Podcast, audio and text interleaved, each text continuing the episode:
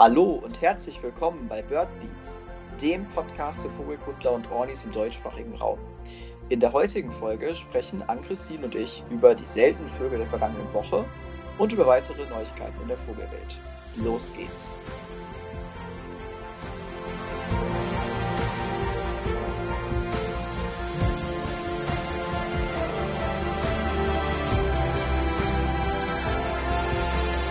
Ja, hallo zusammen. Wir haben heute mal etwas Besonderes ausgedacht. In den letzten Folgen war es ja immer so, dass entweder ein einziger die Sonntagsfolge moderiert hat oder wie äh, es schon bei Kalle und mir und auch bei Ann-Christine und mir der Fall war, dass wir uns das abwechselnd ähm, vorgenommen haben. Der eine macht Deutsch, der eine macht Österreich und Schweiz. Heute wird es so sein, dass wir ähm, ja, uns um alle Vogelarten im Prinzip informiert haben und wir werden uns ähm, einfach nur darüber unterhalten, was in der letzten Woche los war und es ein bisschen lockerer halten. Das war auch ein Wunsch von einigen ähm, auf Instagram gewesen, dass wir das Ganze vielleicht ein bisschen lockerer angehen und nicht so steif halten.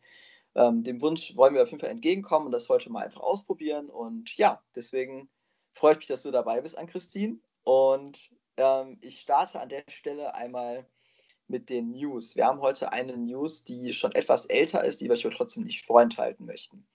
Denn letzte Woche äh, gab es eine wirklich wahnsinnige Meldung, nämlich, ähm, vielleicht haben es viele schon von euch gehört, ähm, die Fuhlschnepfe hat einen neuen Rekordflug hingelegt. Ähm, 12.000 Kilometer nonstop über den Pazifik. Also ohne Zwischenlandung von Alaska bis nach Neuseeland. Das muss man sich einmal vorstellen. Es ist wirklich eine Wahnsinnstour. Am 18. September ist der Vogel gestartet in Alaska und ist am 27. September angekommen. Das bedeutet summa summarum 224 Stunden ohne Unterbrechung und teilweise soll sie an die 100 km/h schnell geflogen sein. Also das sind wirklich einige Rekordzahlen, die muss man sich einmal auf der Zunge zergehen lassen. Ähm, wahnsinniger Vogel. Was, ja. was sagst du dazu? Cool, ne? Ja, also total ja. cool. Ich habe mich auch mega gefreut, vor allem, weil es halt auch in vielen ähm, größeren Zeitungen tatsächlich auch ähm, angepriesen wurde. Also auf Instagram war meine Timeline tatsächlich da sehr voll von. Also ich habe dann immer die Fußschnäppe gesehen, hat mich gefreut, so als Ornithologin, dass ja. Äh, ja das auch mal so in, keine Ahnung, in der Welt war glaube ich, und in der Süddeutschen. Also richtig ja. cool. Ja, sehe ich genauso. Ja, ähm, genau, von diesen News, oder von diesen tollen News starten wir mal in die, ja, in die Sektion Deutschland. Wir fangen an mit den seltenen Vögeln ähm, der letzten Woche, der vergangenen Woche. Äh, möchtest du beginnen an, Christine? Ja, gerne. Also ich habe mir hier ähm, ja, Ornito durchsucht und welche Art mir da gerade äh, besonders häufig in die Augen gefallen ist, war ähm, der Wanderfalke und zwar nicht äh, der ganz normale, sondern die spezielle arktische Unterart, die tatsächlich die ganze Woche auf äh, Helgoland zum Beispiel unterwegs war. Und ähm, ja, das war eine ganz tolle Sichtung und die wurde aber auch teilweise noch in Bayern gesehen, also ja. ein anderes Individuum.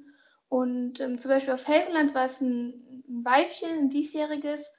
Und ich hatte mich dann ein bisschen schlau gemacht im Internet, was denn da eigentlich wichtig ist bei der Bestimmung, weil, also ich glaube, ich würde jetzt so ad hoc nicht erkennen, was ein Unterschied zwischen diesen zwei Arten wäre, beziehungsweise unter der mhm. Unterart. Und ähm, es ist tatsächlich sehr wichtig mit den Federn. Also das steht auch dann tatsächlich in den Kommentaren bei Ornito, ähm, dass man da sehr viel auf die Federn achten muss. Hätte ich jetzt. Ja. Ähm, wird ja. halt natürlich auch schwierig dann. Ja, genau. Sie ist ja generell, glaube ich, vom Erscheinungsbild etwas heller als unsere ja. Wanderfalke. Ähm, ich habe mich da genau. auch schon mal speziell informiert, da gibt es auch wirklich Federn, wo du dann wirklich also sehr nah drankommen musst, um sie überhaupt richtig zu bestimmen. Ähm, deswegen steht bei den meisten auch immer ein Fragezeichen dran. Äh, ja. Ja, aber trotzdem sehr, sehr coole Meldung. Ähm, ich habe ähm, außerdem auch eine coole Art rausgesucht, wo ich auch ein bisschen mehr zu recherchiert habe. Nämlich wurde in der vergangenen Woche ähm, häufig oder häufiger äh, in Sachsen-Anhalt der Schelladler gemeldet. Das ist ein sehr bekanntes Exemplar, nämlich ähm, er wird auch Tönn genannt. Also der, der Schelladler wurde ähm, 2008 in Estland beringt. Muss man sich mal vorstellen, ist schon elf Jahre, ja. über, über, elf Jahre schon, mit einem Sender unterwegs. Und ähm, die Zugroute führte, führt halt so über Polen und dann Südbayern, äh, manchmal auch Sachsen-Anhalt und dann über Frankreich nach Spanien, wo er eigentlich immer in demselben ähm, ja, äh, Gebiet überwintert. Und ähm, 2016 wurde der Sender, der dann schon ein bisschen in die Jahre gekommen ist, dann gegen einen neuen Sender ausgetauscht.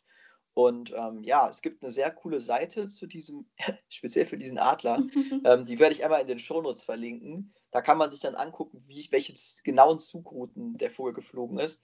Und der ist halt jetzt wieder auf dem Zug Richtung, äh, Richtung Süden und wurde dann halt in Sachsen-Anhalt ganz, also relativ häufig gemeldet und hat auch, wurden noch einige tolle Fotos davon gemacht. Man sieht, ähm, den, den Sender aber nicht mehr so stark wie der Sender vorher. Der Sender vorher hatte, glaube ich, eine Antenne gehabt, jetzt hat er ja. keine mehr, der ist, glaube ich, nur so ein Solarpanel oder sowas. Also man kann es erkennen, dass er einen Sender hat, aber es ist nicht auf den ersten Blick zu erkennen. Ja, das fand ich ziemlich cool. Ja, ich finde ähm, das auch cool. Ja, ich habe auch selber den Stelladler schon äh, einmal gesehen. Das war, glaube ich, jetzt nicht dieses Exemplar, sondern ein anderes. Es hat immer in ähm, Remflede-Bargen. Das ist so eine Region in der Eilerträne Sorgeniederung gewesen. Damals, wo ich in Bergenhusen mein äh, freiwilliges Jahr gemacht habe, da habe ich mir den einmal angeguckt. Der war auch im Winter, glaube ich, da.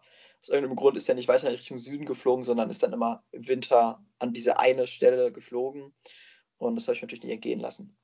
Ja, ähm, super. Ja, genau. Ähm, ja, da haben wir natürlich noch, ich weiß nicht, ob du das jetzt äh, auch äh, sagen wolltest, aber wir haben natürlich dann wieder auf Helgoland einige Meldungen gehabt bezüglich Kleinvögel, ja. also Tierenscharnlaubsänger, Goldhähnchenlaubsänger, Dunkellaubsänger, Iberien-Bargrasmücke. Hast du da noch, noch mehr recherchiert zu? Ähm, ich habe die ja letztes Jahr, äh, letztes, letzte Woche ja. hatte ich die ja auch schon erwähnt, ähm, aber auch eben, dass es auf Helgoland war. Ich hatte da tatsächlich ähm, auch einige Meldungen, wie du schon gesagt hast, gefunden. Ja. Und ich habe äh, aber auch noch den ich letzte Woche auch erwähnt hatte, den Pfahlsegler auf Wangerooge. Ja, stimmt. Den hatte ich auch noch. Und der ist tatsächlich ähm, wieder da gewesen diese Woche. Ja. Und in Eberdingen in Baden-Württemberg wurde sogar auch noch einer gesehen, was ich auch wow. immer faszinierend finde, dass der so einmal an der Nordseeküste und einmal hier in Baden-Württemberg bei mir. Ja. Ist, ich finde es immer richtig cool bei so Vogelzug, dass die da so quasi in Querdeutschland verteilt sind. Ja, ja, sehr, sehr spannend. Welche Meldung ich auch noch ähm, dabei habe, ist die Schwarzflügelbrachschwalbe. Die hattest du ja letzte Woche auch schon erwähnt. Mhm, genau. In Hessen am Knappensee. Und die wird auch jetzt eigentlich regelmäßig, also fast täglich gemeldet. Und ähm, ja, echt auch eine sehr spannende Art. Ähm, ich habe ein bisschen was dazu rausgesucht nochmal. Ähm, also in, Mitteleuropa, in Mitteleuropa ist sie eigentlich nur in Ungarn ähm, Brut- und Sommervogel. Ähm, sonst halt Richtung Osten, Rumänien, äh, Russland. Und ähm, ja, also ist wirklich ein, ein total spannendes, spannendes Tier. Ähm, mhm. Genau. Was ich also auch noch raus. Sorry? Alles gut. Äh, ja. Ich finde, äh, ich find, die sieht auch einfach schick aus. Also, ja, total. Also irgendwie ganz anders als unsere, unsere heimischen Brutvögel hier, ne? Also ja. unterscheidet sich schon sehr stark, ja. Ähm, ich habe mal eine kleine Recherche gemacht für, die, für diese Sonntagsfolge, um auch mal ein paar Fakten und Zahlen zu nennen. Ich, ich liebe das immer im Herbst so zu gucken, wie viele Vögel fliegen auch überhaupt über Deutschland drüber. Und ähm, allein nur auf Basis von Ornitho habe ich jetzt so ein paar, paar Daten erhoben. Ähm, wir schauen jetzt einfach mal da, darauf, was in dieser Woche gemeldet wurde im Vergleich zur letzten Woche, damit man auch mal sieht, wie so die Herbstzugbewegungen sind. Ne? Wir gehen natürlich davon ja. aus, dass auch die gleiche Anzahl an Menschen beobachtet hat. Ne? Das muss man natürlich auch immer sehen. Aber jetzt allein nur von den Meldungen auf Ornito ähm, hatten wir diese Woche mit den meisten Meldungen 400.000 Ringeltauben. Ähm, aber wenn man jetzt mal das Vor die Vorwoche nimmt, waren das 1,2 Millionen. Also, Ach du Schande. Ja, also da sieht man wirklich jetzt, äh, wie sich das Ganze auch wieder zurückbildet. Ich habe immer davor die Woche geguckt, da waren es auch ungefähr 800.000. Also man merkt, dass der Höhepunkt auf jeden Fall letzte Woche war. Sagen, haben auch viele ja. Leute gesagt, dass es jetzt wieder abnimmt. Auch der Kalle hatte mir das nochmal gesagt, am Bodensee merkt er das auch so langsam. Ähm, ja. Einfach nochmal, die, auch um auf die anderen Vögel zu sprechen kommen, ähm, 160.000 Kraniche, im Vor, in der Vorwoche waren es 475.000. Dann 150.000 Blässgänse wurden diese Woche gemeldet, letztes, letzte Woche waren 600.000. Also auch da sieht man, viele die, der jetzigen Blässkens, die jetzt gemeldet werden, sind da wirklich schon in ihrem Wintergebiet angekommen. Die letzte Woche gemeldet wurden, sind noch durchgezogen Richtung Frankreich oder wo auch immer ja. hin. Ähm, dann hatten wir 115.000 Graugänse diese Woche, letzte Woche waren es 250.000. Ähm, was auch nochmal sehr krass ist, sind die Saatgänse. Diese Woche, diese Woche 190.000 Meldungen und äh, Individuen, nicht Meldungen, sondern Individuen. Und letzte Woche 400.000. Also auch nochmal ein Unterschied von, von knapp 200.000 weniger. Und auf den Singvogelzug einzugehen, hatten wir diese Woche etwa 73.000 Buchfinken. Letzte Woche waren es 270.000. Also sieht man auch wieder stark, wie das jetzt zurückgeht. Ja. Ähm, Bergfinken allerdings hatten wir dieses, diese Woche 65.000 und letzte Woche 77.000. Also ähm, da war jetzt nicht so der ganz krasse Drop. Und ähm, ja, äh, da, da, sieht man eigentlich ganz gut, wie äh, der Vogelzug so langsam, aber sicher ähm, wieder etwas zurückgeht. Also es sind natürlich ja. noch total krasse Zahlen. Wenn du es vergleichst mit, äh, mit Österreich oder Schweiz, sind die, die Zahlen natürlich immens, weil wir auch eine ganz andere Stellung haben äh, hier im, im, äh, für, für, für Zugvögel, gerade für Gänse, Kraniche und sowas. Ne? Ähm, ja, das war echt nochmal sehr interessant. Hast du noch irgendwelche Meldungen für Deutschland? Weil das würde mir jetzt mal zur Schweiz, Österreich kommen. Äh, ich habe da nur noch die ähm, Unterart von der Pfeifente im Beltringhaler Kurk gesehen. Ah, stimmt. Das ist, das ist ja der ähm, große eingedeichte Bereich äh, an der Nordseeküste in der Nähe von Nordstrand. Und dort wurde noch äh, eben die amerikanische, nordamerikanische Unterart der Pfeifente ähm, gesehen. Und ich habe da so ein bisschen noch recherchiert und die ist tatsächlich, kommt häufiger mal in Deutschland vor, aber wie gesagt, immer noch ein seltener Gast.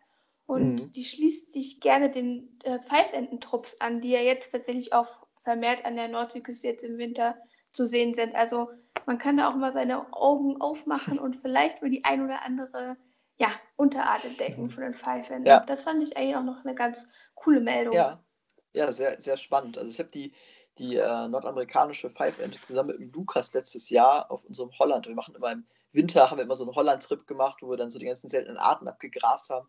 Und da hatten wir die auch. Also das ist wirklich, muss man sagen, das war die Kanada-Pfeifente und das war wirklich oh, so schwierig zu sehen. Also da muss man wirklich ähm, sich wirklich ja. konzentrieren, unter den ganzen äh, Five-Enden die richtige Unterart zu finden. Erstmal zu finden, ne? Wenn man die Twitch ist ja. ja noch was anderes. Du weißt ja, dass sie da ist, aber wenn du nicht weißt, dass sie da ist. Ja, genau. Ähm, dann lass uns mal zur, zur Schweiz kommen. Ähm, da habe ich auch wieder ein paar Zahlen und Fakten. Du kannst ja gleich mal zu den Seltenheiten kommen. Ich würde am Anfang vielleicht noch mal so ein bisschen auf den Zug eingehen. Also in der Schweiz ist ja auch mal sehr stark zu beobachten, wenn äh, Singvogelzug ist. Und ja, wir haben äh, in der letzten Woche hatten wir äh, 52.000 Buchfinken und davor die Woche waren es noch 135.000. Da sieht man auch ganz klar, äh, ja, äh, dass es knapp 100.000 weniger waren. Ja. Ähm, ehrensheisig hatten wir dieses Jahr, äh, diese Woche 13.000, davor die Woche 45.000. Also da ist schon ein Drittel weniger. Und der Hammer kommt aber noch mit den Ringeltauben. Nämlich äh, diese Woche wurden 12.800 Ringeltauben gesehen und davor die Woche waren es noch 480.000. Also da sieht man wirklich, und das sieht man auch eigentlich sehr gut an Deutschland, mit den letzten, mit, letzte Woche mit den 1,2 Millionen, dass ja. der Ringeltaubenzug wirklich den Höhepunkt letzte Woche hatte. Also da war, ist ja so viel durchgekommen und dann ist jetzt diese Woche nicht mehr so viel. Aber da, dafür in Deutschland noch relativ viel. Wenn man die Schweiz sieht, da ist ja schon wirklich ein krasser Abfall, ne? Von ja, äh, ja, 450.000 Individuen weniger. Okay, in Deutschland sind es 800.000 weniger, aber wenn man das Verhältnis sieht, ähm, das Land ist ja auch viel größer, ne? Kann man ja mehr, mehr, beobachten. Ja. Genau. Was für ähm, enorme Zahlen. Wahnsinn, ne? Also ich finde das immer sehr, sehr spannend, auch mal wirklich die Zahlen sich anzuschauen und äh, so Vergleiche herzustellen. Man kann auch mal gerne Vergleiche machen zum Vorjahr. Also finde ich auch sehr interessant. Was wird im selben Zeitraum letztes Jahr gemeldet? Das kann ich vielleicht für nächste ja. Woche mal vorbereiten. Ja, das ist doch eine ja. gute Idee. Ähm, möchtest du noch was zu den Seltenheiten sagen?